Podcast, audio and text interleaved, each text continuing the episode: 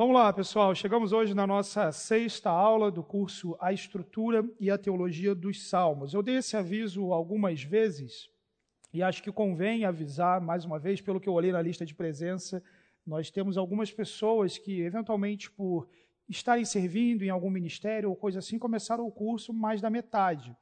É muito importante para o seu aproveitamento desse curso que você assista pelo menos as duas primeiras aulas. Muito bom se você pegar tudo mas você, é muito importante que você assista ao menos as duas primeiras aulas para você entender algumas coisas introdutórias que são necessárias para a compreensão de muito do que a gente está falando aqui. Tá joia? Então, se você pretende caminhar aí ao longo até o final de novembro nesse curso, te recomendo, obviamente, assistir as cinco aulas anteriores, mas especialmente é, as duas primeiras. Joia? Hoje chegamos no estudo do quarto livro de Salmos, dentro do livro de Salmos, que tem como seu principal distintivo, seu tópico central, o crescimento, a necessidade do povo de Deus amadurecer, amadurecer a sua expectativa, a sua esperança, o seu relacionamento com Deus, frente aos desafios do exílio e especialmente do retorno do exílio. Antes de tudo, como temos feito nas outras aulas uma breve revisão do que falamos na semana passada. Na semana passada nós estudamos o livro 3, cujo tema era a calamidade. Os salmos do livro 3 apresentam o momento da desolação, da destruição de Judá, do povo sendo levado para o cativeiro, do saque do templo do Senhor, da destruição da monarquia, a monarquia, o, o livro 3 terminando com a coroa de Davi sendo jogada na poeira salmos que mostravam a aflição, a angústia do povo, como o Salmo 88, em que só fala de morte, de como que morreu, de trevas, de escuridão. Um salmo que desafia a fé do povo de Deus a confiar no Senhor, mesmo no momento mais intenso, triste, dramático na história da nação. Falamos sobre a introdução, os dois salmos de lamento, um lamento pessoal, um lamento nacional, que introduz o lamento que caracteriza todo o livro 3, toda essa conquista e aparente vitória dos inimigos, e nos dedicamos de um modo especial ao Salmo 80, um salmo que possui um distintivo muito interessante, porque aparentemente fala de um Messias não davídico, mas um Messias de José, um Messias de Efraim. Mostrei para vocês como na pirâmide poética do Salmo 80, os salmos anteriores vão preparando o terreno para Efraim, Manassés, Benjamim, José, culminando no Salmo 80 em que o libertador é de José. E então, como efetivamente o Messias, filho de José, é uma expressão tipológica para o Messias, filho de Davi, o Senhor Jesus, e não uma expectativa de dois Messias como algumas tradições judaicas ainda hoje sustentam. E hoje, então, meus irmãos, uma vez que o povo foi para o cativeiro, uma vez que a calamidade foi instaurada, uma vez que essa devastação aconteceu, tal como vemos no livro 3, como é que o povo vive? Como é que o povo adora a Deus? Como é que o povo interpreta a sua experiência como nação diante do Senhor da aliança? Como que eu confio que Deus é o rei sobre tudo, sobre todos? Como que eu confio nas promessas que o Senhor pactualmente estabeleceu com o seu povo? Uma vez que parece estar tudo tão perdido, uma vez que você volta para a terra, o povo volta para a terra com desafios tão substanciais.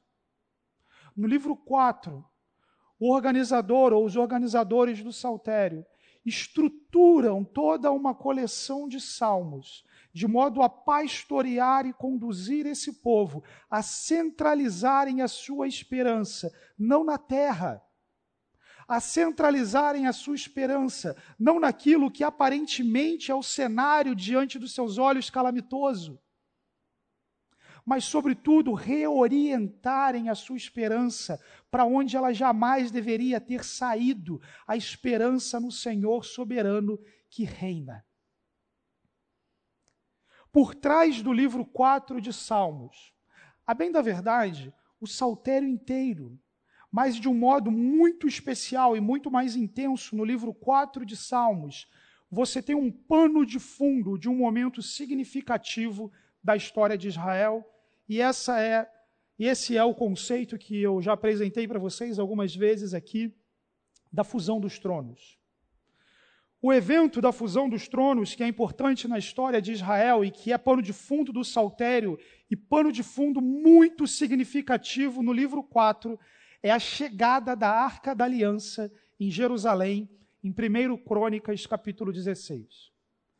O capítulo, meus irmãos, de 1 Crônicas, capítulo 16, narra o momento em que Davi decide transportar a arca do Senhor de volta para Jerusalém, a arca do Senhor para Jerusalém, de modo que o trono de Davi, o trono de Deus, se encontrassem na cidade de Deus.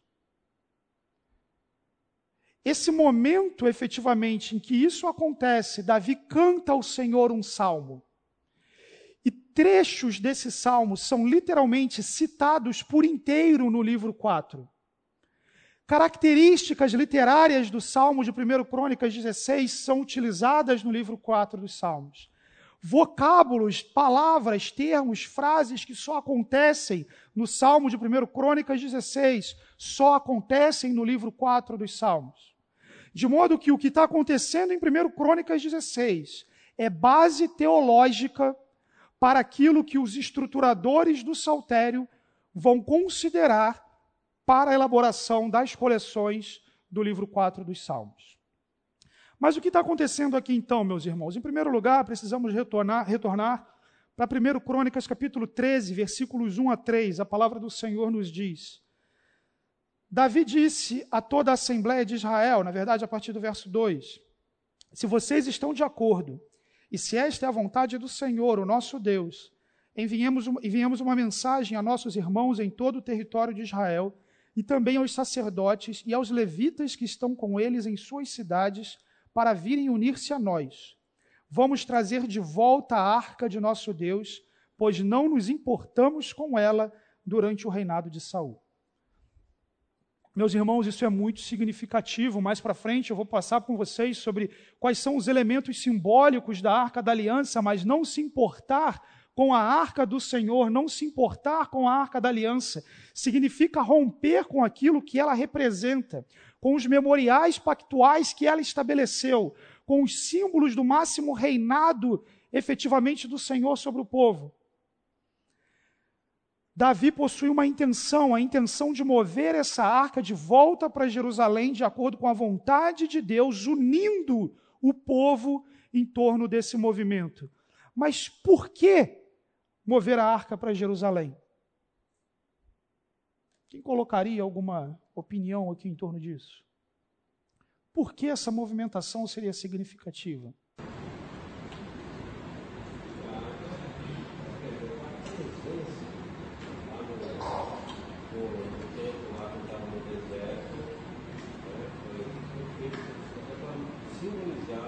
Ok, então a presença de Deus. Vamos pegar então essa questão da presença de Deus, que é um dos elementos que a arca simboliza. Mas por que a presença de Deus, esse símbolo da presença de Deus precisaria ser movido? E por que para Jerusalém?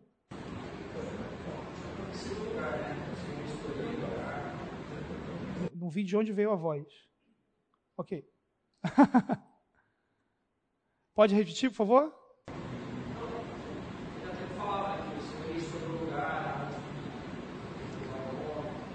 Ok, o elemento da, da vontade do Senhor. Joia. Efetivamente, meus irmãos, nós sabemos, Deus não habita em templos feitos por mãos humanas, ele não está limitado a espaço local, ele está em todos os lugares, a presença dele enche toda a terra, o universo, a criação, fora dela. Ele é o Senhor absoluto soberano, esse é o fato. No entanto, o movimento da arca do Senhor, de uma posição periférica, para a posição central do reino de Deus. É um movimento que oferece uma perspectiva histórico-redentora em torno da Arca da Aliança, e essa perspectiva histórico-redentora é a base que o Saltério, e especialmente o livro 4, vai considerar na escolha dos salmos que compõem essa coleção. O que significa uma perspectiva histórico-redentora? Significa que um ato histórico do Antigo Testamento, especialmente, que tem em si encapsulado um elemento redentor. Um elemento que aponta para a ação redentora de Deus no mundo, para a ação redentora de Deus com o seu povo. Ação redentora essa que necessariamente aponta e se cumpre em Jesus Cristo, na sua morte, ressurreição, no seu retorno, no seu reino.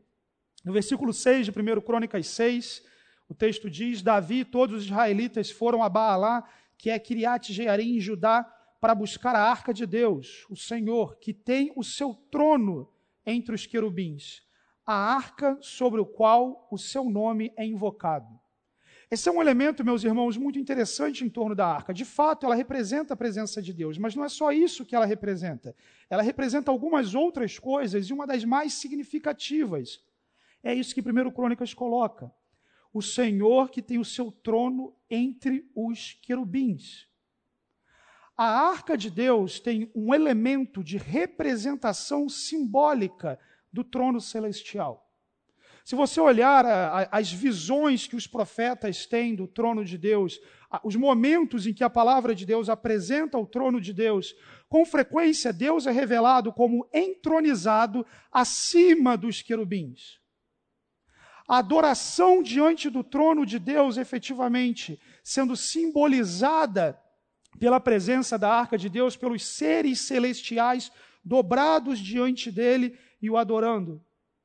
Não somente isso, mas a arca apresenta a soberania dos decretos reais. A Bíblia diz que Deus falava com Moisés do meio da arca. E o que ele falava era ordem, era soberania, era direção. Você tem que fazer isso.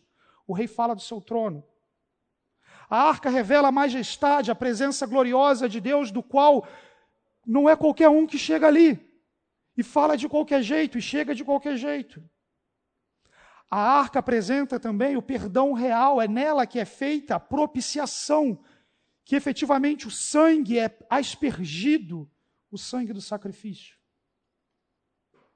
há uma dimensão da realeza, do trono de Deus, do reino de Deus, profundamente simbolizado em torno da arca, até mesmo na sua arquitetura, digamos assim. Os querubins e Deus exaltado acima deles. Hebreus capítulo 9, versículo 23 nos diz que, portanto, era necessário que as cópias das coisas que estão nos céus fossem purificadas com esses sacrifícios, mas as próprias coisas celestiais com sacrifícios superiores. A imagem de Hebreus, meus irmãos, ele está olhando para uma série de aspectos do, do templo, da realidade cultica do Antigo Testamento e mostrando como aquelas coisas buscavam simbolizar realidades superiores, realidades celestiais. Nesse sentido, então, a arca da aliança, como sombra, tipifica como uma cópia aquilo que é uma realidade celestial, o fato do trono, do reino de Deus. E nesse aspecto, a arca apresenta o trono de Deus, Deus como rei absoluto sobre a nação, o trato de Deus, ela tem em si os elementos pactuais da aliança, a vara de Arão que floresceu, o maná, as tábuas da lei, ela tem ali os, efetivamente aquilo que é o trato, aquilo que Deus tratou, a aliança, o pacto memoriais da fidelidade de Deus. E os termos do perdão, da propiciação, daquilo que é necessário para a comunhão com Deus, o perdão dos pecados, a restauração. Diante dessa importância, diante dessa significância para a vida do povo, há um primeiro transporte da arca. Já falamos sobre a intenção de Davi de fazer esse movimento. Intenção nobre, mas negligente. Versículo 7 nos diz que da casa de Abinadab levaram a arca de Deus num carroção novo, conduzido por Uzai e Aiô. Carroção novo, meus irmãos, é o carro de boi, tecnologia de filisteu, de inimigos do povo de Deus.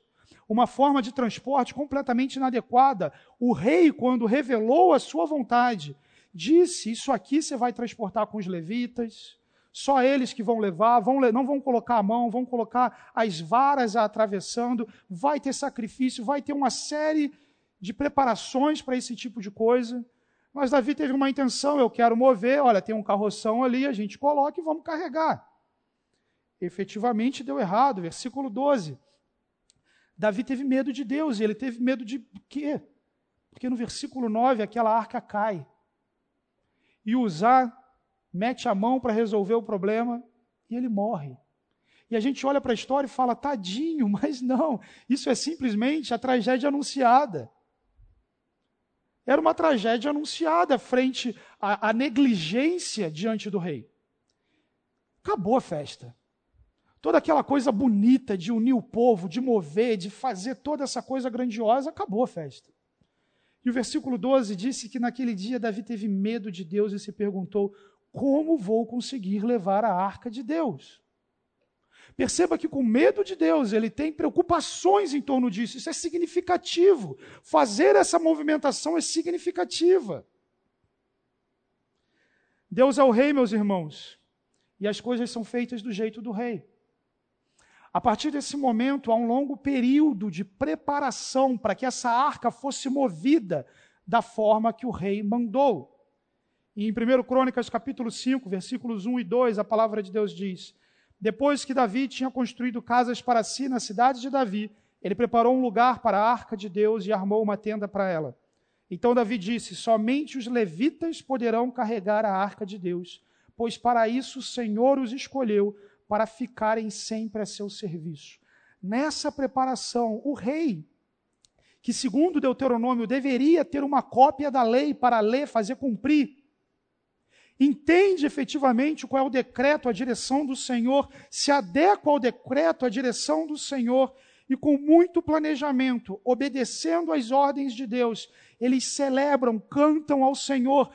É um momento extremamente festivo, feliz, é como a procissão do rei chegando na cidade, com o rei humano celebrando, dançando. A cena é muito bela é majestosa, significativa na vida do reino, marcou a memória do povo de Deus de tal modo que lá na frente, centenas de anos depois, quando eles estão voltando do exílio, eles estão olhando para esse momento. O momento em que o rei messiânico, o rei davídico e o rei de toda a terra celebram o reino no meio do povo. Versículo 1 de 1 Crônicas 16 eles trouxeram a arca de Deus e a colocaram na tenda que Davi lhe havia preparado e ofereceram holocaustos e sacrifícios de comunhão diante de Deus. O trono de, Davi, de Yahvé e o trono de Davi se encontram, aquele elemento significativo do saltério, a fusão dos tronos do rei divino, do rei humano, numa perspectiva histórico-redentora. Nesse pano de fundo, nesse momento, com a celebração do rei. O versículo 31 de 1 Crônicas 16 apresenta a construção mais significativa para o livro 4 do Saltério.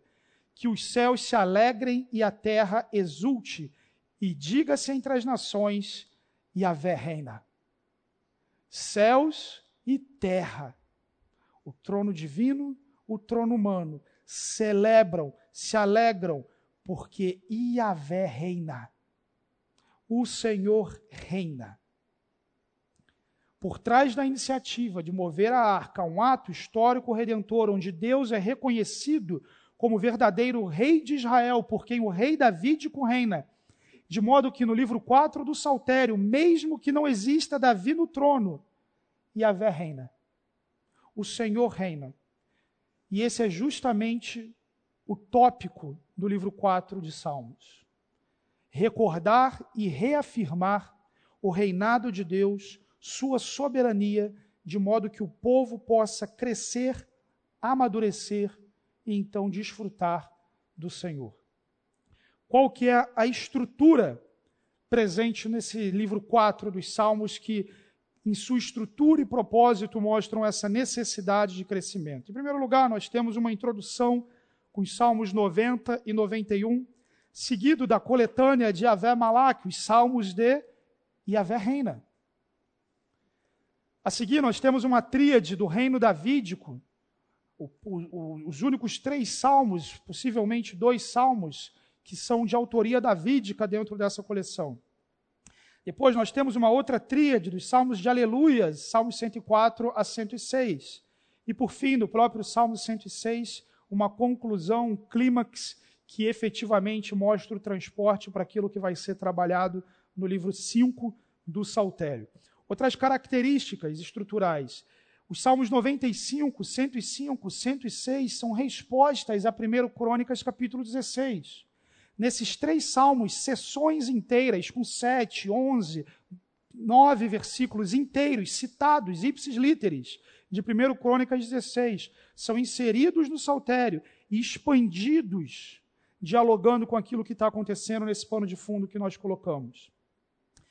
Segundo, os, os editores finais do saltério, eles colocaram nessa coleção de salmos os salmos que não têm autores declarados. Houve uma intencionalidade, isso podia estar em qualquer lugar do saltério, mas um monte de salmos que não tem autor declarado foi colocado aqui. Somente Moisés e Davi são identificados como autores no livro 4 inteiro do Saltério. Todos os outros são salmos que não têm autoria, e isso por si só já é uma movimentação teológica dos estruturadores do Saltério para chamar a atenção do povo de Deus para onde eles têm que olhar. É para o Senhor.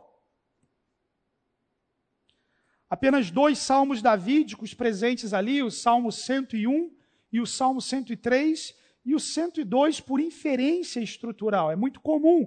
Não tem o autor, como aquilo está na, na revelação de Deus. Eles não dariam uma canetada lá, colocando como de Davi, mas efetivamente existiria uma forte tradição de autoria davídica em torno daquele salmo, e a organização desses salmos, colocando o Salmo 102 como centro dessa pirâmide poética, dessa tríade, atribuiria a Davi também o Salmo 102, mas declarado claramente 101 e 103. E como falei, somente Davi e Moisés aparecem como autores no livro 4.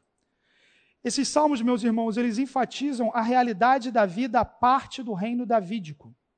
Dois momentos vão ser encontrados aqui. Em primeiro lugar, nós não temos o rei. Isso mexe com o nosso coração de tal jeito, isso nos coloca diante de Deus de tal jeito. E em segundo lugar, teve muitos anos que a gente não teve rei. E mesmo assim, Deus foi fiel, Deus nos ajudou, Deus nos libertou. Esses salmos recordam com frequência o que Deus fez com Abraão, o que Deus fez com Moisés, o que Deus fez com Josué, o período das conquistas, os juízes. Esses salmos olham para momentos da história de Deus em que não tinha rei. E mesmo não tendo rei, Deus ainda assim estava no meio do povo, Deus guiava o povo, Deus efetivamente exercia o seu poder e o povo via e desfrutava do poder de Deus. E nessa perspectiva, os estruturadores do saltério colocam o povo para olhar para as duas realidades. Vocês não têm rei, mas isso não significa que vocês não têm Deus. Vocês têm rei. O Senhor é o nosso rei. E a reina. A frase mais importante do livro 4. Para onde eles vão olhar então, uma vez que não tem um trono em Jerusalém? O que efetivamente eles vão caracterizar? E já coloquei aqui a ausência de autores de Davi e de elementos monárquicos servem ao propósito de chamar a atenção para o reinado de Deus, olhando para trás, para um tempo em que não havia rei, mas ainda assim Deus agia. E para isso ficar claro, para que o povo confie no Senhor o livro 4 de Salmos possui algumas das declarações teológicas mais extensas a respeito do caráter, dos atributos de Deus, de quem Deus é, de quem esse rei é. Por exemplo, coloco aqui alguns, não são todos. No livro 4 estão dezenas, de, dezenas não, mas diversos salmos que mostram Deus como criador, como sustentador da criação, como aquele que dá ordem à criação e ela tem que obedecer, como aquele que governa o cosmos. Diversos salmos que mostram o poder criador de Deus e Deus como rei sobre o universo. E a perspectiva é colocar o povo de Deus a olhar para um Deus que diz para o mar: é até aqui que você vai. E tem o poder para criar e fazer tudo isso. E dizer: esse é o seu rei. Esses salmos mostram Deus como a rocha. Já mostrei para vocês em outras aulas sobre como Deus como rocha é significativo na teologia, especialmente do Antigo Testamento, mas do Novo também. a rocha que tipifica a estabilidade pactual de Deus, a rocha que mostra a, a, confiança em Deus como refúgio sólido, no qual ele pode, o salmista pode obter refúgio, segurança, proteção. Deus como aquele que efetivamente é estável para o seu povo. Os salmos mostram Deus como juiz. Ele julga o seu povo mas ele também julga as nações inimigas.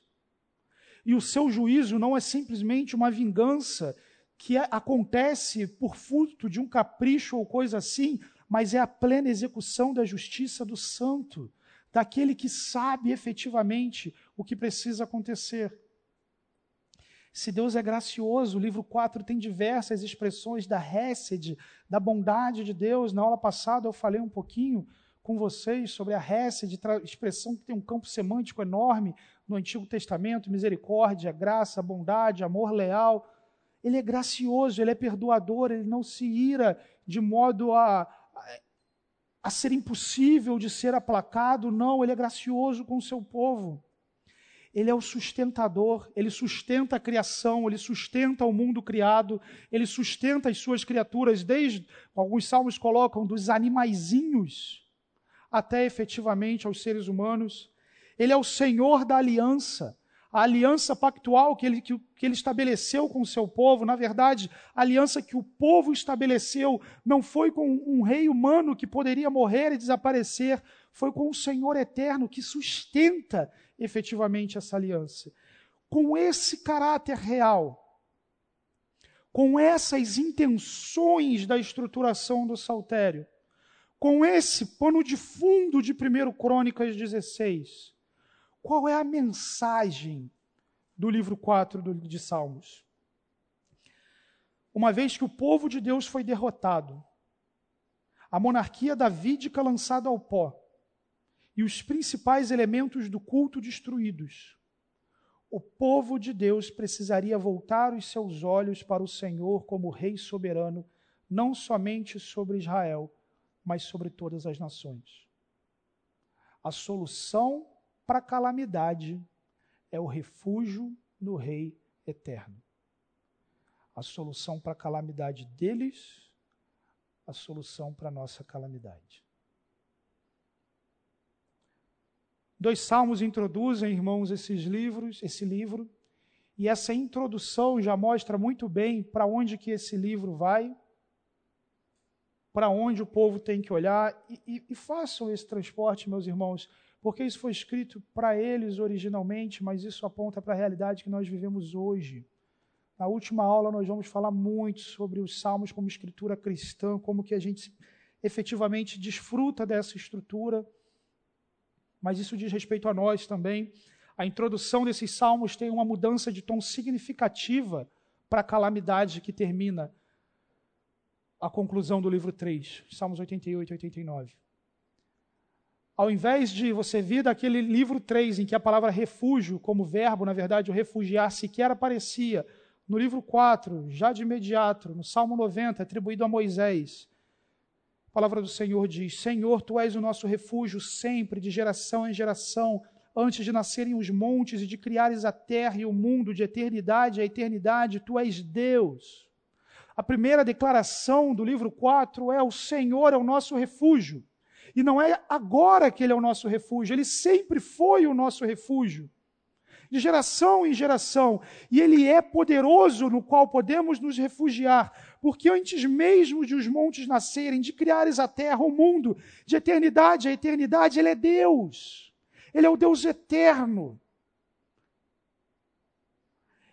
Essa expectativa Olhar para essa confiança é absolutamente necessário para aquele que deseja desfrutar das intenções de Deus, mesmo no cenário calamitoso.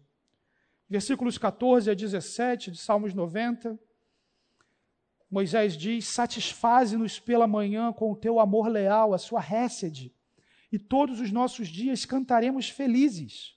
Dá-nos alegria pelo tempo que nos afligiste pelos anos em que tanto sofremos. Sejam manifestos os teus feitos aos teus servos e aos filhos deles o teu esplendor. Esteja sobre nós a bondade do nosso Deus soberano. Consolida para nós a obra de nossas mãos. Consolida a obra de nossas mãos. É para o Senhor que o salmista está olhando. É para o Senhor que Moisés está olhando. E é para o Senhor que o editor final do Saltério está olhando quando olha para a experiência de Moisés e vê a ação do Senhor no povo de Deus na libertação do Egito e observa: Deus já reinava, Deus já libertava, Deus já agia, de modo que, olhando por um tempo anterior e superior, aquele povo busca esperança no Senhor da aliança. O livro 4, então, inicia com um olhar para trás, para um tempo quando ainda não havia rei, mas que o povo desfrutou de libertação e vitória contra os seus inimigos. O Salmo 90 ele apresenta um desenvolvimento fundamental em relação aos livros 1, 2 e 3. Se no livro 1 nós vimos os diversos confrontos existentes entre as intenções do estabelecimento do reino davídico, e no livro 2 vimos como as nações inimigas que atentavam contra o Senhor e o seu ungido foram convidadas a participar da aliança, mas que no livro 3 rejeitam esse convite, atentam contra o Senhor e debaixo da soberania e pela mão de Deus os movendo, são instrumento de disciplina contra o povo, destroem, levam ao cativeiro. No livro 4, o desenvolvimento que nós temos aqui é que nada disso está acontecendo fora da soberania do Deus que reina, de modo que é para esse Deus que o povo vai olhar e vai confiar. O Salmo de Moisés possui diversas conexões com o cântico de Moisés em Deuteronômio 38. A ideia, de fato, é olhar para Moisés, olhar para aquilo que Deus fez com Moisés e mostrar que o Deus de Moisés é Deus de eternidade e eternidade. Ele é Deus presente. Isso é tão significativo, meus irmãos, e uma marca editorial tão grande dentro do Saltério, que todas as referências a Moisés no Saltério, são oito ao todo, estão no livro 4 de Salmos, com exceção do Salmo 77 e 20. Houve uma intenção dos editores finais do Saltério. Os salmos que falam de Moisés, eles aglutinaram aqui as referências a Moisés. Moisés fez isso, Deus fez isso com Moisés, porque era para olhar para lá, olhar para efetivamente o que Deus fez. Deuteronômio 33, 4 a 5, a Bíblia diz: Moisés nos prescreveu a lei por herança da congregação de Jacó e o Senhor se tornou rei ao seu povo amado, quando se congregaram os cabeças do povo com as tribos de Israel. Ao olhar para Moisés, o povo está olhando para um tempo que o único rei que a nação tinha era Deus. Percebem o quanto isso é significativo, meus irmãos? Isso aqui está falando de um tempo em que não ter rei era bom. Não ter rei não era um problema, não ter rei era bom. O texto de Deuteronômio, inclusive, apresenta a relação do povo que iria querer um rei, como as outras nações, e efetivamente esse rei dominaria sobre eles. Sempre houve uma intenção de Deus de trazer um rei sobre o povo. De modo que o texto de Deuteronômio, por exemplo, no capítulo 17, já tem as prescrições do que o piedoso rei de Deus na terra deveria observar.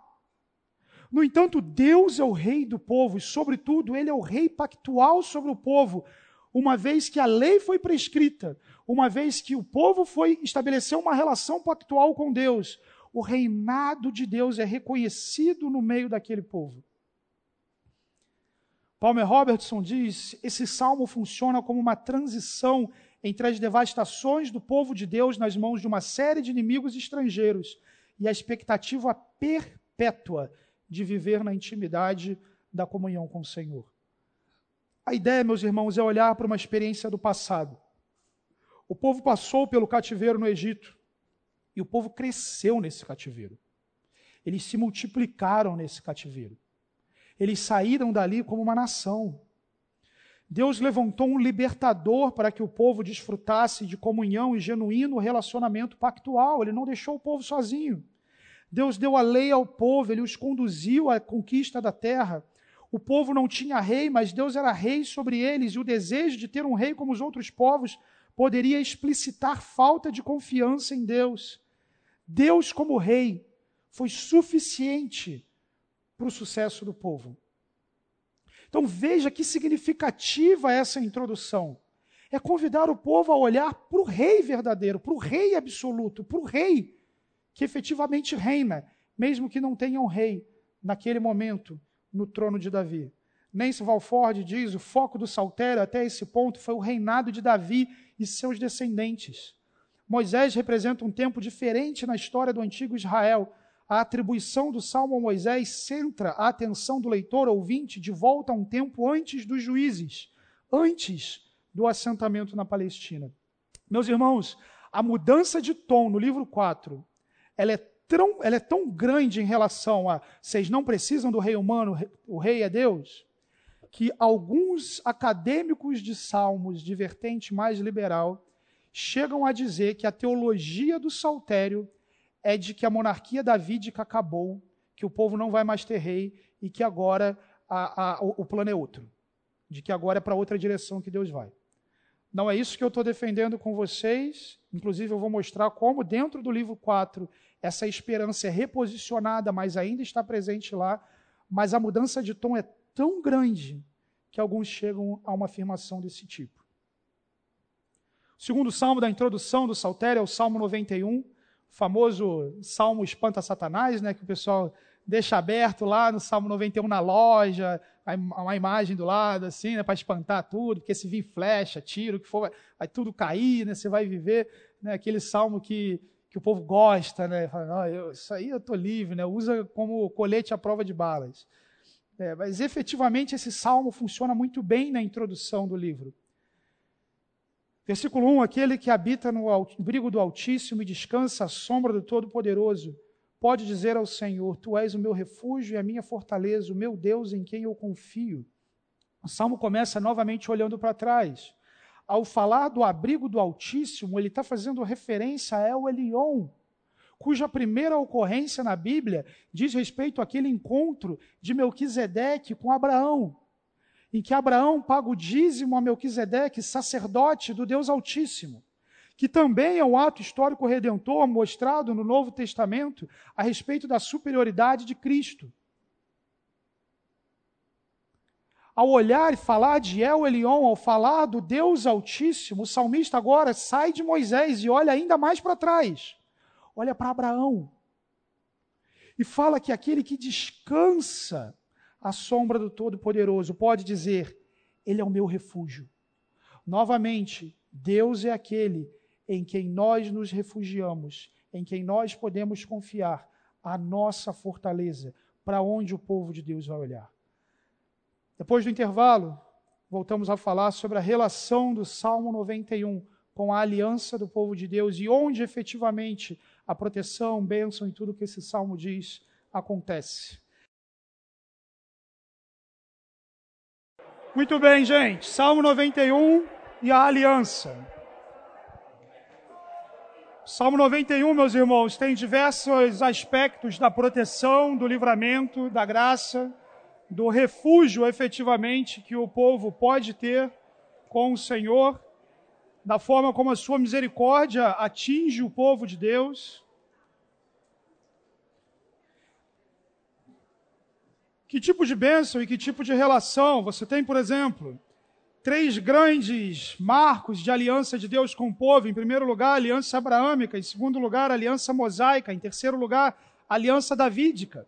E se você for olhar os textos de cada uma dessas alianças, todas elas possuem em si o conceito de que a fidelidade pactual implica em livramento, implica em Deus livrando o seu povo, guardando o seu povo, agindo o seu povo. Então, por exemplo, com Abraão, Deus fala: abençoarei os que te abençoarem, amaldiçoarei quem te amaldiçoar. Por seu intermédio, todos os povos da terra serão benditos. Então, a ideia efetivamente é que a fidelidade pactual desfruta desses elementos acontecendo ali. De modo que o foco do Salmo 91 é a bênção de Deus no contexto da fidelidade, não a mística de um indivíduo superpoderoso em que nada na vida dá errado e sobrevive às maiores tragédias. A ideia é que nesse contexto, na missão do povo de Deus, a bênção, ela não é um medalhão da vitória ou do que for, mas ela é um catalisador da missão, da responsabilidade do povo de Deus e não de um fim em si mesmo. Em todas as alianças, a fidelidade pactual implica em livramento e proteção como expressão de preservação do povo da aliança. Distorcer isso, meus irmãos, olhar para esse livramento e proteção do Salmo 91 como se fosse o corpo fechado de uma religião afro-brasileira, que é basicamente como algumas pessoas trabalham isso. Não, Deus está comigo, pronto. Isso é pecar contra Deus. Por exemplo, versículos 11 e 12 do Salmo 91 diz: Porque a seus anjos ele dará ordens a seu respeito para que o protejam em todos os seus caminhos, com as mãos eles o segurarão, para que você não tropece em alguma pedra. Olha que promessa maravilhosa. Então isso significa que efetivamente os anjos de Deus vão proteger você em todos os seus caminhos, você faz o que você quiser. Esse salmo é um dos muitos que é citado no Novo Testamento. Por exemplo, Lucas capítulo 4, versículos 10 a 11 está escrito: Porque está escrito aos seus anjos, ele dará ordem a seu respeito para que o guardem, eles o susterão nas suas mãos para que você não tropece em alguma pedra. Quem lembra quem está falando isso aqui? É Satanás. É Satanás que está lendo Salmo 91 e aplicando incorretamente. Então, de certa forma, o que mais acontece são pessoas adotarem a sugestão de Satanás e não as intenções de Deus por trás do Salmo 91. O que, que Jesus diz? Também foi dito: não ponha o Senhor seu Deus à prova. Então veja, aquilo ali não é um algo nada vai te atingir, você faz o que você quiser, mas sim no contexto da aliança, da relação pactual com Deus, como um catalisador da fidelidade de Deus para o alcance das bênçãos prometidas, da direção prometida, da finalidade da aliança, a uma preservação e um livramento de Deus em torno do seu povo. Isso envolve, meus irmãos, a própria igreja. Tal como a fidelidade pactual implicaria num refúgio seguro, no Novo Testamento, as portas do inferno não prevalecerão sobre a igreja. A ideia aqui é a igreja atacando, batendo na porta como um ariete e derrubando, vencendo. No entanto, a igreja que é infiel ao seu papel diante de Deus tem o seu candeeiro movido. Isso é o texto de Apocalipse 2,5. Isso é sair da esfera da bênção, da proteção, da representação do reino. É uma igreja que tem um monte de gente ali, mas efetivamente a graça de Deus não tem sido ministrada naquele contexto, de modo que bênção, proteção, graça, isso não tem sido desfrutado por aquela comunidade. Como que esses dois salmos funcionam então nessa introdução? Deus é e sempre foi o rei soberano. Ele é o refúgio que o povo necessita. Deus tem poder para suprir, livrar e engrandecer o seu povo. Deus é suficiente. A história do povo de Deus é a história da fidelidade de Deus para viver sem o rei no trono davídico, o povo precisaria se refugiar em Deus. E logo após essa introdução, acontece o momento mais significativo do livro 4, os Salmos de Yahvé Malak. Deus reina, Yahvé reina mesmo sem rei. E, meus irmãos, assim como eu fiz na aula passada, é, por questões de tempo, dado a, a estrutura do livro 4, eu não vou expor um salmo ao final dessa aula, mas vou trabalhar bem com duas pirâmides poéticas que a gente tem dentro do livro 4. Em primeiro lugar, os salmos de Yahvé Malak, o Senhor reina. Essa expressão Yahvé reina, ela está presente nessa primeira coletânea do livro 4. Pode parecer, meus irmãos, que uma expressão como essa, Yahvé reina, está em tudo que é lugar na Bíblia. No entanto, os salmos 93, 96, 99 apresentam essa construção e a frase dessa forma ocorre apenas no livro 4 dos Salmos. Você não acha essa construção em outro lugar. Isso é significativo. A pessoa, o editor final dos Salmos selecionou os salmos que tinham essa expressão e colocou aqui. A única ocorrência fora do livro 4 é justamente aonde? 1 Crônicas, capítulo 16, versículo 31, pano de fundo do livro 4. Como vimos, tem uma forte correlação. Além disso, Salmo 96, o centro dessa pirâmide poética, possui uma correlação de 11 versículos com 1 Crônicas 16. 11 versículos do Salmo que Davi canta em 1 Crônicas 16 são citados, ipsis literis ali, transportados para o Salmo 96. Qual que é a pirâmide? Então, ela começa no versículo 92, termina no versículo 100. A expressão Yahvé reina acontece nesses salmos. De modo que, num olhar mais rápido, faria sentido dizer que o 100 e o 92 não fazem parte. De que, efetivamente, a Yahvé reina como marcador estrutural trabalharia a pirâmide do 93 ao 99. Por que, que o 92 e o 100 são incluídos nessa construção estrutural para a mensagem dessa coletânea do Saltério?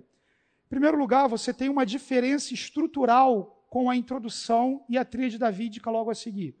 Se você olha os versículos 91 e 92, ele, desculpa, 90 e 91, eles têm um, um, assunto, uma estrutura, um propósito diferente daquilo que o 92 vai falar.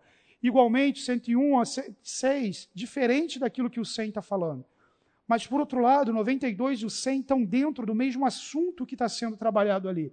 Está dentro de um contexto de culto, de celebração, que é o contexto dessa pirâmide. Os títulos deles são análogos, o contexto deles, um fala de cantar ao Senhor no dia de sábado, o outro fala de cantar ao Senhor. Então, como que encapsulando aquilo que vai ser tratado dentro dessa pirâmide. Espero que vocês já tenham entendido até aqui como funciona essa estrutura piramidal dentro do saltério. Você tem um salmo que introduz o que vai ser falado, um desenvolvimento até o centro da pirâmide, e normalmente consequências, desdobramentos daquilo que foi falado e a conclusão daquilo ali. Normalmente é a forma como as pirâmides poéticas funcionam dentro do saltério. Não somente Yahvé reina é característico nessa coleção, mas uma outra frase que pode parecer num primeiro momento que está em tudo que é lugar da Bíblia, mas não está, é a ideia de que Yahvé está acima de todos os deuses.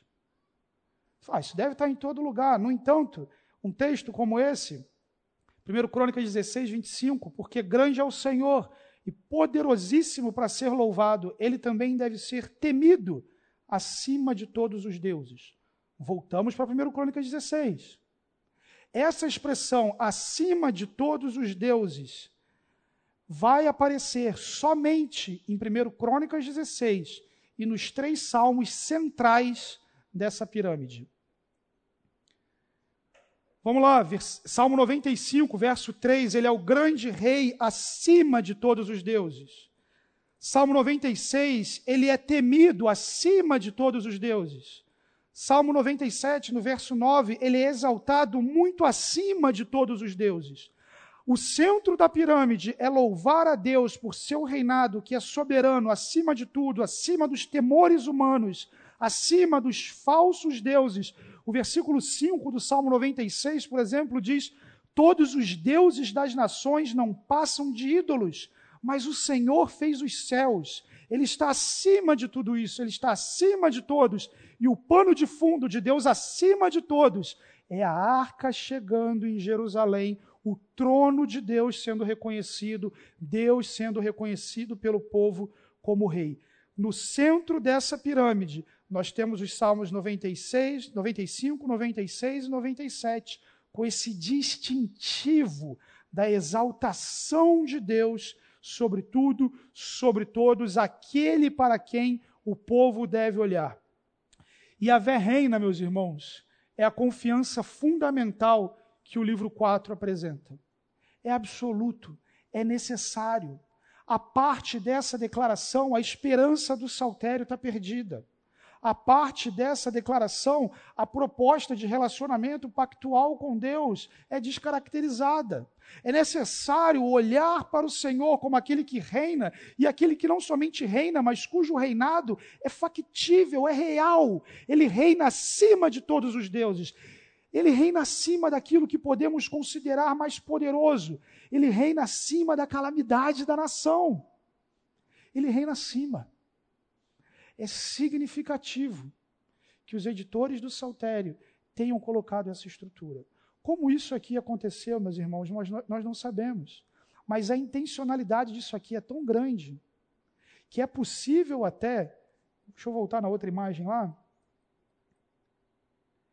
É possível até que esses salmos, com essa expressão, já existissem com uma mensagem. E os editores finais, finais do Saltério vão para aquele salmo de 1 Crônicas, 1 Crônicas 16 retiram uma porção, acrescentam naquele salmo para dialogar com aquilo que já existia. Essa é uma possibilidade. A segunda possibilidade, alguém na hora de compor o salmo, se salmos não têm autoria declarada, algum salmista na hora de compor o salmo, compõe o salmo olhando para 1 Crônicas 16. Com esse pano de fundo em mente, a arca de Deus chegou em Jerusalém. Quais são as implicações disso? E isso colocado dessa forma, um do ladinho do outro, montando a estrutura da pirâmide poética, essa rima entre os salmos, ressalta, enfatiza, coloca diante do povo de Deus, e a reina. O coração está tremendo e a reina. Não sabe como vai ser a vida agora que voltou do exílio, e a reina. Quem nós somos como povo agora que nós não temos rei, e a reina. Mas e o templo, como vai ser? Ele reina. Mas a glória, a segunda casa, a gente está chorando, ela não parece como a anterior, que era muito mais gloriosa. A glória da segunda casa vai ser maior do que a primeira, e a reina colocar o reinado de Deus diante do povo, é posicionar a Deus, como falei no começo, na esperança da qual jamais deveria ter sido movida. Ele é o rei. Ele é o rei. O que, que acontece na estrutura do livro 4, logo depois que é declarado da forma mais enfática possível de que Deus é o rei? Davi. Meus irmãos, eu, eu fico estupefato com a estrutura do saltério. É, é, tanta inteligência, é tanta habilidade, é tanto cuidado, tanta, criatividade que ressalta o temor a Deus, a inspiração da palavra de Deus, que eu acho isso, isso mexe comigo. E nessa estrutura, parece que o povo está ali agora, então tá bom, então esquece Davi. Como eu falei, que muitos teólogos liberais, inclusive, falam: esquece Davi.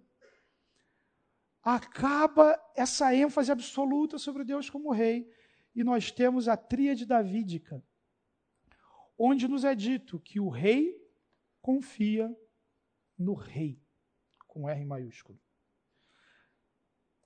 Tríade davídica, ela começa no Salmo 101, ela tem o Salmo 102, que não tem autoria declarada, mas falamos um pouquinho sobre por que Davi é um bom candidato e o Salmo 103, concluindo essa pirâmide poética, essa tríade. Em primeiro lugar, com a palavra o rei.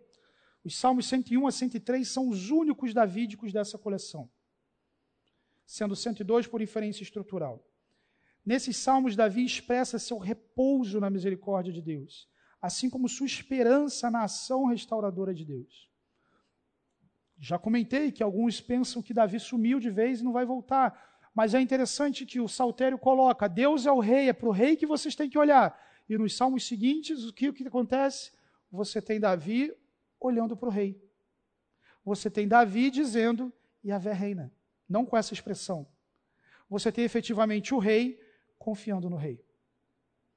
Salmo 101, você tem uma declaração, uma expectativa de santidade pessoal diante da ação de Deus. O rei ora em compromisso de obediência. Os versículos 2 e 3 ele diz: Seguirei o caminho da integridade quando virás ao meu encontro, e minha casa viverei de coração íntegro. Repudiarei todo mal. De que forma repudiarei todo mal? Esse rei davídico, esse rei que confia no Senhor, esse rei que caminha em integridade, que vive de coração íntegro, que repudia todo mal, o seu reino atinge o reino na forma de um pastoreio em que quem difama vai ser calado em que os, os arrogantes e os orgulhosos não serão tolerados, em que os fiéis da terra serão reconhecidos e aprovados como aqueles que têm vida íntegra, em que a fraude e a impiedade vão ser punidas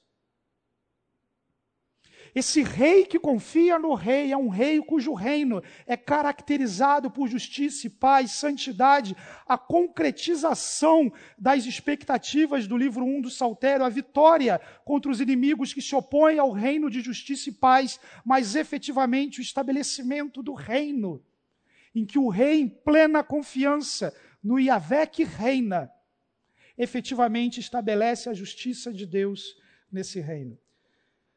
Salmo 101, na verdade ali está apenas um, prepara o terreno para um rei comprometido com absoluto compromisso com Deus. Não tem negócio, não tem flerte com o pecado, não tem espaço para fraude no meio do povo de Deus. O salmo, a pirâmide começa introduzindo um rei diante do reinado de Deus, e diante do rei, o rei confia no estabelecimento de um reino de justiça e paz. Um reino onde o pecado foi expurgado. Um reino, como, como o texto do salmo diz, em que Deus habita no meio do povo, uma dinâmica de habitação da presença de Deus no reino. Um reino em que há rejeição sobre os que querem viver na impiedade. Esse é o começo dessa tríade. Uma vez que é reconhecido que Yahvé reina, é reconhecido um rei que confia no rei. Salmo 102, esse rei que confia no rei, de repente está aflito. Ele está pedindo por socorro num cenário de aflição. Ele sente que Deus se escondeu dele. Ele tem atravessado dor profunda. Ele não consegue dormir.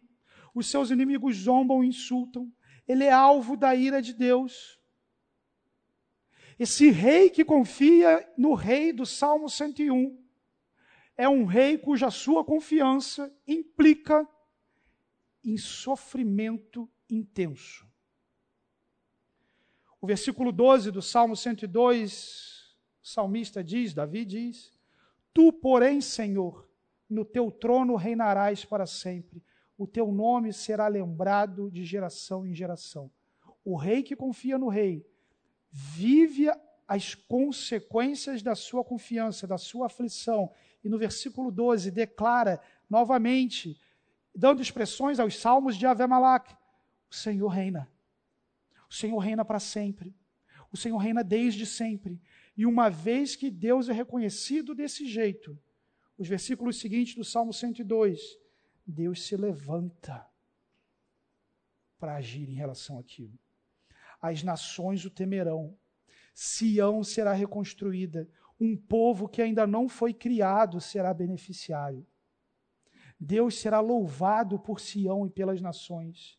E Avé, o Rei eterno, ele é Deus, ele fundou o universo, ele é o Senhor sobre o reino cósmico.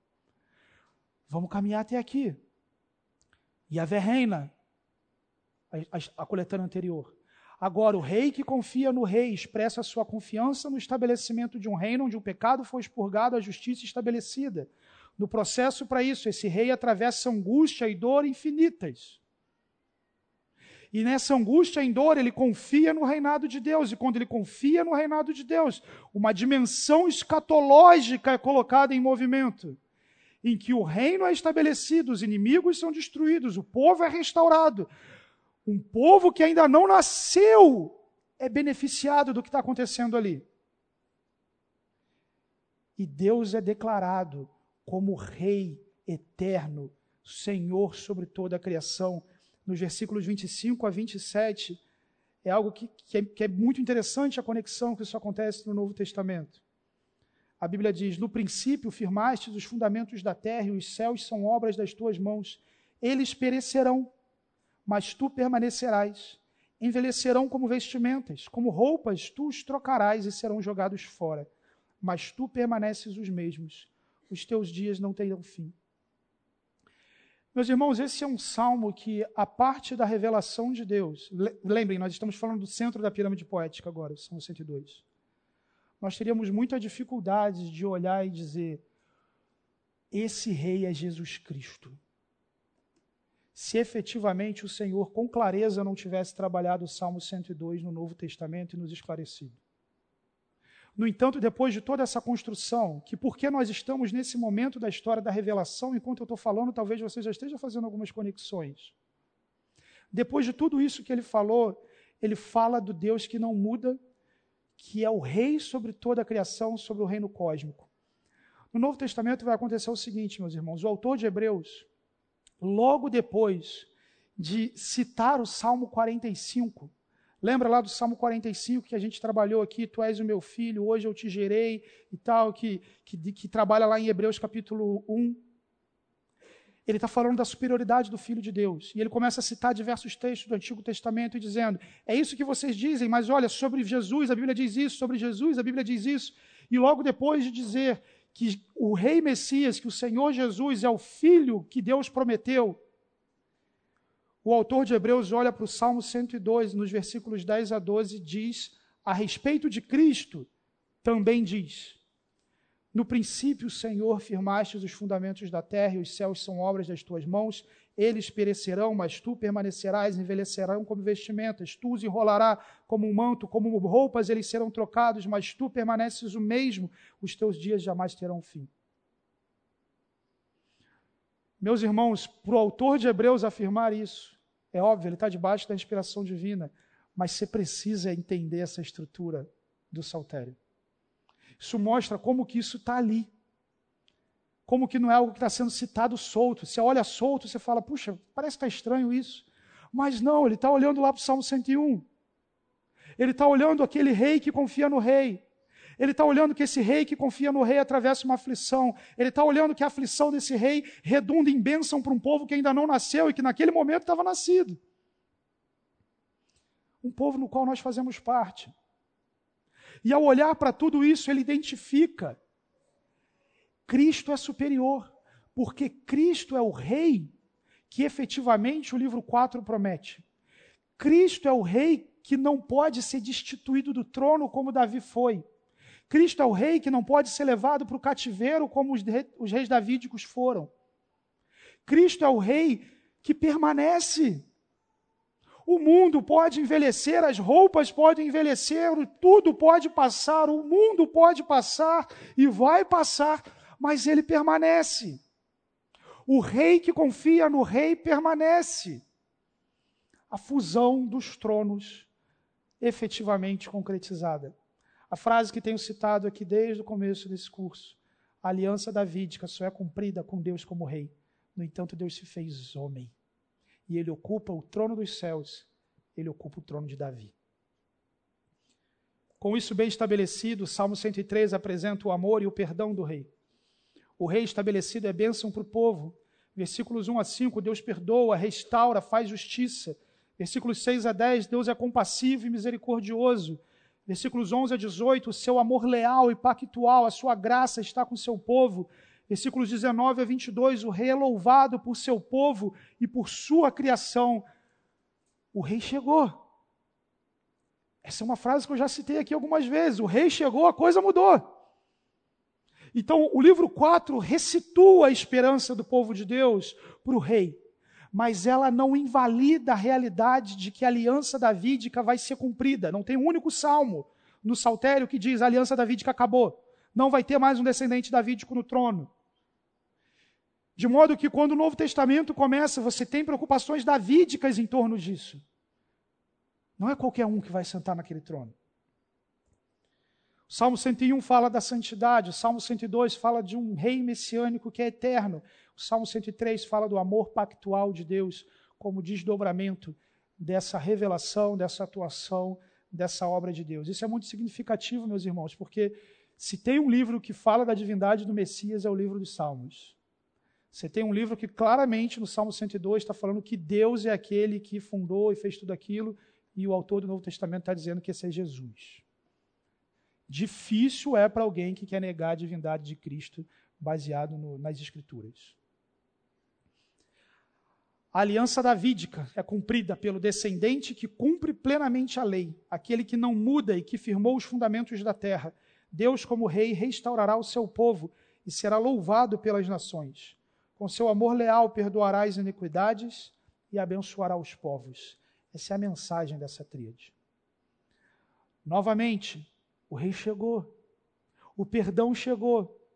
Nosso coração foi amadurecido. E a vé reina. Toda essa teologia agora está sendo ensinada para aquele povo voltando para o exílio. Nosso coração está encontrando esperança, estamos vivendo debaixo do reinado desse rei. A, a vida não acabou, a história não acabou, Deus está se movendo, Deus está fazendo, a coisa está acontecendo. Aleluia! Por conta disso tudo, aleluia, vamos louvar ao Senhor. Aleluia, louve ao Senhor por conta do que ele fez. A conclusão do livro 4 é a preparação para aquilo que vai ser o livro 5. A consumação do projeto de Deus, de Deus louvado efetivamente por todos os povos. Os salmos de aleluia, meus irmãos, são aqueles com marcadores estruturais convocando a adoração de Yahvé. Aleluia! Esses salmos começam, terminam ou começam e terminam com essa expressão. Por exemplo, Salmo 104, 35, sejam os pecadores eliminados da terra e deixem de existir os ímpios. Bendiga o Senhor a minha alma. Aleluia! Salmo 105, 45, a conclusão desse salmo, para que obedeçam os seus decretos e guardassem as suas leis. Aleluia! E o Salmo 106, no começo e no fim. Aleluia! Deem graças ao Senhor, porque Ele é bom, o seu amor dura para sempre. O versículo 48. Bendito seja o Senhor, o Deus de Israel, por toda a eternidade. Que todo o povo de Deus diga amém. Aleluia! Agora vamos louvar. Nossa fé está amadurecida, a perspectiva está amadurecida, a calamidade não é o que nos identifica. Deus reina, Ele vai agir, o plano não acabou. Aleluia! Há uma adoração diante do rei. A tríade de aleluia antecipa a consumação do livro 5, sendo uma ótima conclusão para o livro 4. O Salmo 104 lembra dos feitos criacionais de Deus, mais um daqueles salmos que mostra Deus como Criador. Assim como o Salmo 96, falamos anteriormente, os Salmos 105 e 106 possuem ampla conexão com 1 Crônicas 16, sendo 105, 1 a 15, refletindo o Salmo de 1 Crônicas 16, 8 a 22, e 106, 1 e 47, 48, refletindo 1 Crônicas 16, 34 e 36. Isso aqui, meus irmãos, é muito interessante, tá? Na conclusão do livro 4, em que espero que vocês tenham acompanhado de que 1 Crônicas 16 está por trás de tudo que está sendo falado aqui. O último salmo dessa coleção, o clímax dessa coleção, a forma como vai ser concluído. Olha a intencionalidade, o que, que acontece? No primeiro versículo se coloca um trecho do salmo de 1 Crônicas 16. E nos dois últimos versículos se coloca um trecho do salmo de 1 Crônicas 16. Tudo aquilo acontecendo numa estrutura que começa e termina com o pano de fundo da entrada da arca em Jerusalém, com o fato de que Deus reina e Yahvé Malak. Eles fazem então, meus irmãos, uma recordação da fidelidade do Deus soberano. Em primeiro lugar, Salmo 104, ele é soberano sobre a criação, ele deu, deu, ele deu leis criacionais, estabeleceu limites à criação, vai até aqui, faz isso, não faz ele provê e sustenta suas criaturas, ele dá alimento à ave, ao boi, aos animais selvagens. Isso aqui, muito provavelmente, é a base do Senhor Jesus, lá quando ele ensina sobre o valor que você tem, né, no sentido que você não precisa andar ansioso, que você pode confiar em Deus, que ele alimenta os animais, quanto mais ele não vai alimentar. Mas olha que interessante, depois de falar sobre todo o alimento que Deus dá para a criação, ele diz mais ao ser humano, é, ele vai prover, aqui não é um versículo não, tá, meus irmãos, é só uma, uma, uma, uma paráfrase. O ser humano ele não somente vai dar provisão, ele vai dar alegria. O salmo fala que ele deu vinho para alegrar o coração, azeite para o rosto brilhar, pão para dar vigor. Pão, azeite e vinho. Nem tudo aqui é para você se alimentar. Para tudo ele deu pasto, ele deu bichinho para se alimentar. Mas para o ser humano ele deu questões diferentes ele atribui propósito à criação. O salmo apresenta a realidade em que as coisas não são por acaso, há uma intencionalidade divina. Os versículos 24 a 26 dizem: Quantas são as tuas obras, Senhor? Fizeste todas elas com sabedoria, a terra está cheia de seres que criaste. Eis o mar imenso e vasto, nele vivem inúmeras criaturas, seres vivos, pequenos e grandes, nele passam os navios e também o Leviatã, que formaste para com ele brincar. Né? Pode ser que na sua Bíblia esteja monstro marinho, não tem problema traduzir desse jeito também. Leviatã está transliterado.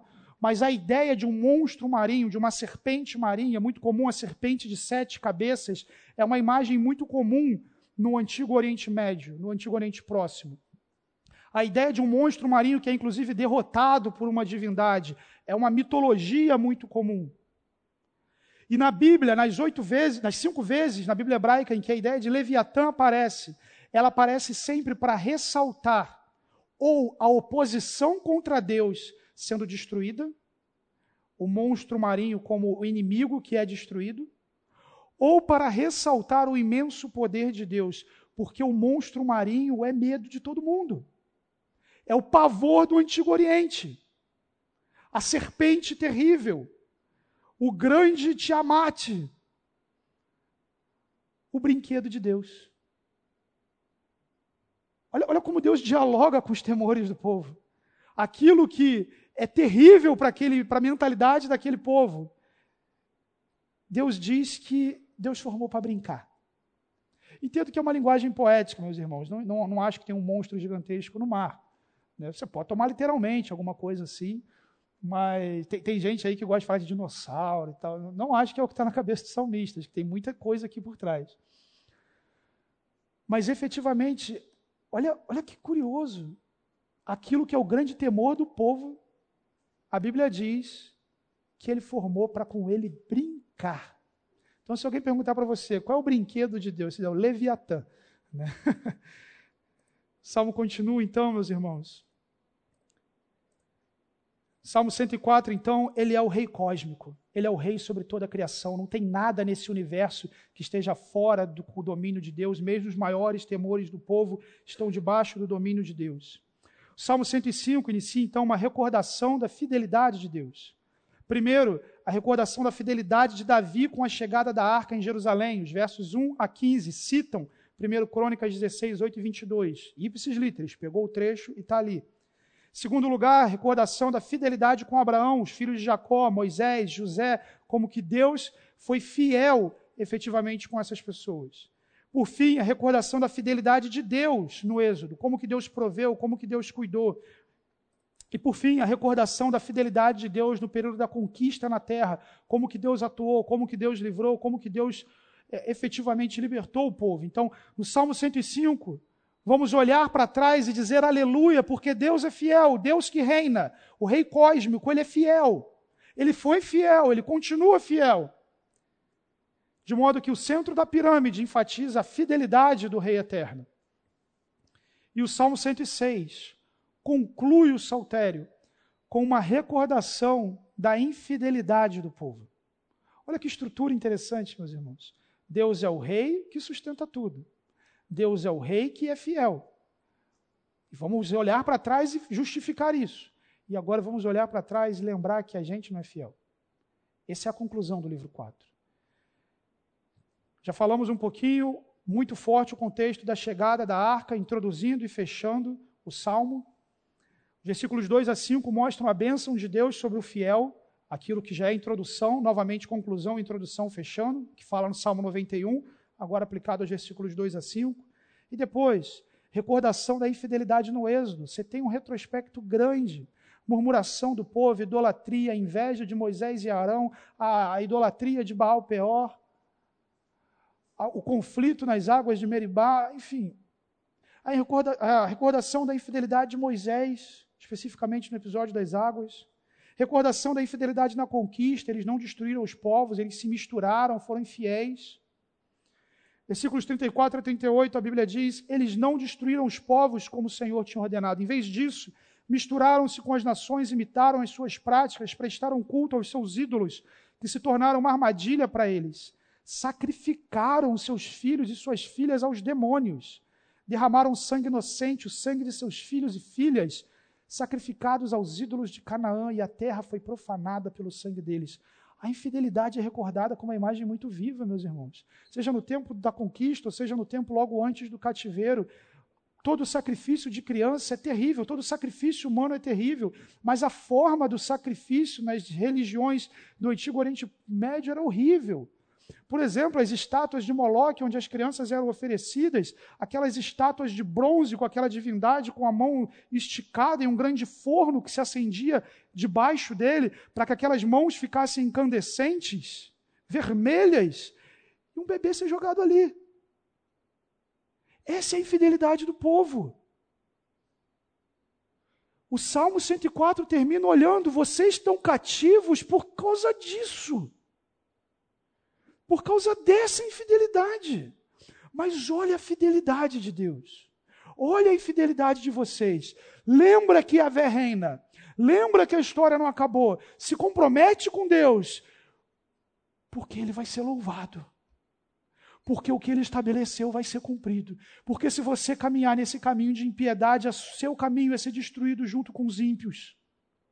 Mas se você se comprometer com o Senhor, se você amadurecer a perspectiva na esperança com o Senhor, tem coisa maior, melhor, mais excelente para caminhar junto. Como o Novo Testamento vai dizer, aquilo que nós vivemos e vemos, os santos do passado ansiaram. A tríade termina então, meus irmãos, o rei cósmico, a infidelidade do rei, a graça do rei diante da infidelidade, com a conclusão da citação de 1 Crônicas 16. Salva-nos, Senhor, nosso Deus. A gente é infiel. Só o Senhor pode mudar isso. Salva-nos, Senhor nosso Deus. Ajunta-nos dentre as nações, para que demos graças ao teu santo nome façamos do teu louvor a nossa glória. Bendito seja o Senhor, o Deus de Israel, por toda a eternidade. Que todo o povo diga amém. Aleluia depois de se lembrar da fidelidade de Deus, da sua própria infidelidade, efetivamente o povo se lembra. Deus sempre foi fiel e o povo infiel.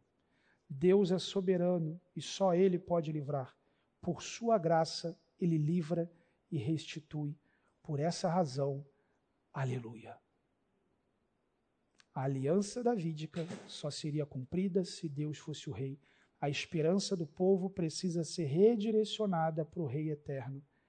Isso é fundamental para a restauração. Vamos orar, meus irmãos? Santo Deus, nós, diante do Senhor, nos apresentamos.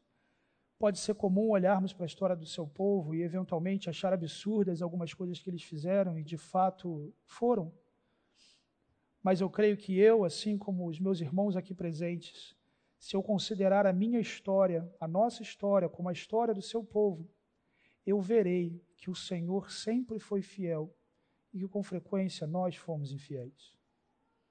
E é por isso que tal como tal qual esse povo, Deus, nesse momento tão difícil da história, precisou se lembrar da sua fidelidade, precisou declarar que o Senhor reina, confiar em ti, é que nós fazemos o mesmo diante de Ti, dizemos: salva-nos, Deus. O Senhor já nos salvou do inferno, o Senhor já nos salvou de uma vida distante do Senhor, mas hoje nós te pedimos: salva-nos de uma vida significada em torno de expectativas tão rasas. Salva-nos, Deus, de um coração com uma lealdade dividida. Salva-nos, Deus, do pecado, na, da, da presença do pecado, desejando nos escravizar. Salva-nos, Deus, e nos conduz a uma vida abundante diante do Senhor, de modo que o seu louvor seja a nossa glória e possamos, como teu povo, juntos declararmos: Aleluia! O Senhor é o nosso Deus, o Senhor reina. Em nome de Jesus, amém.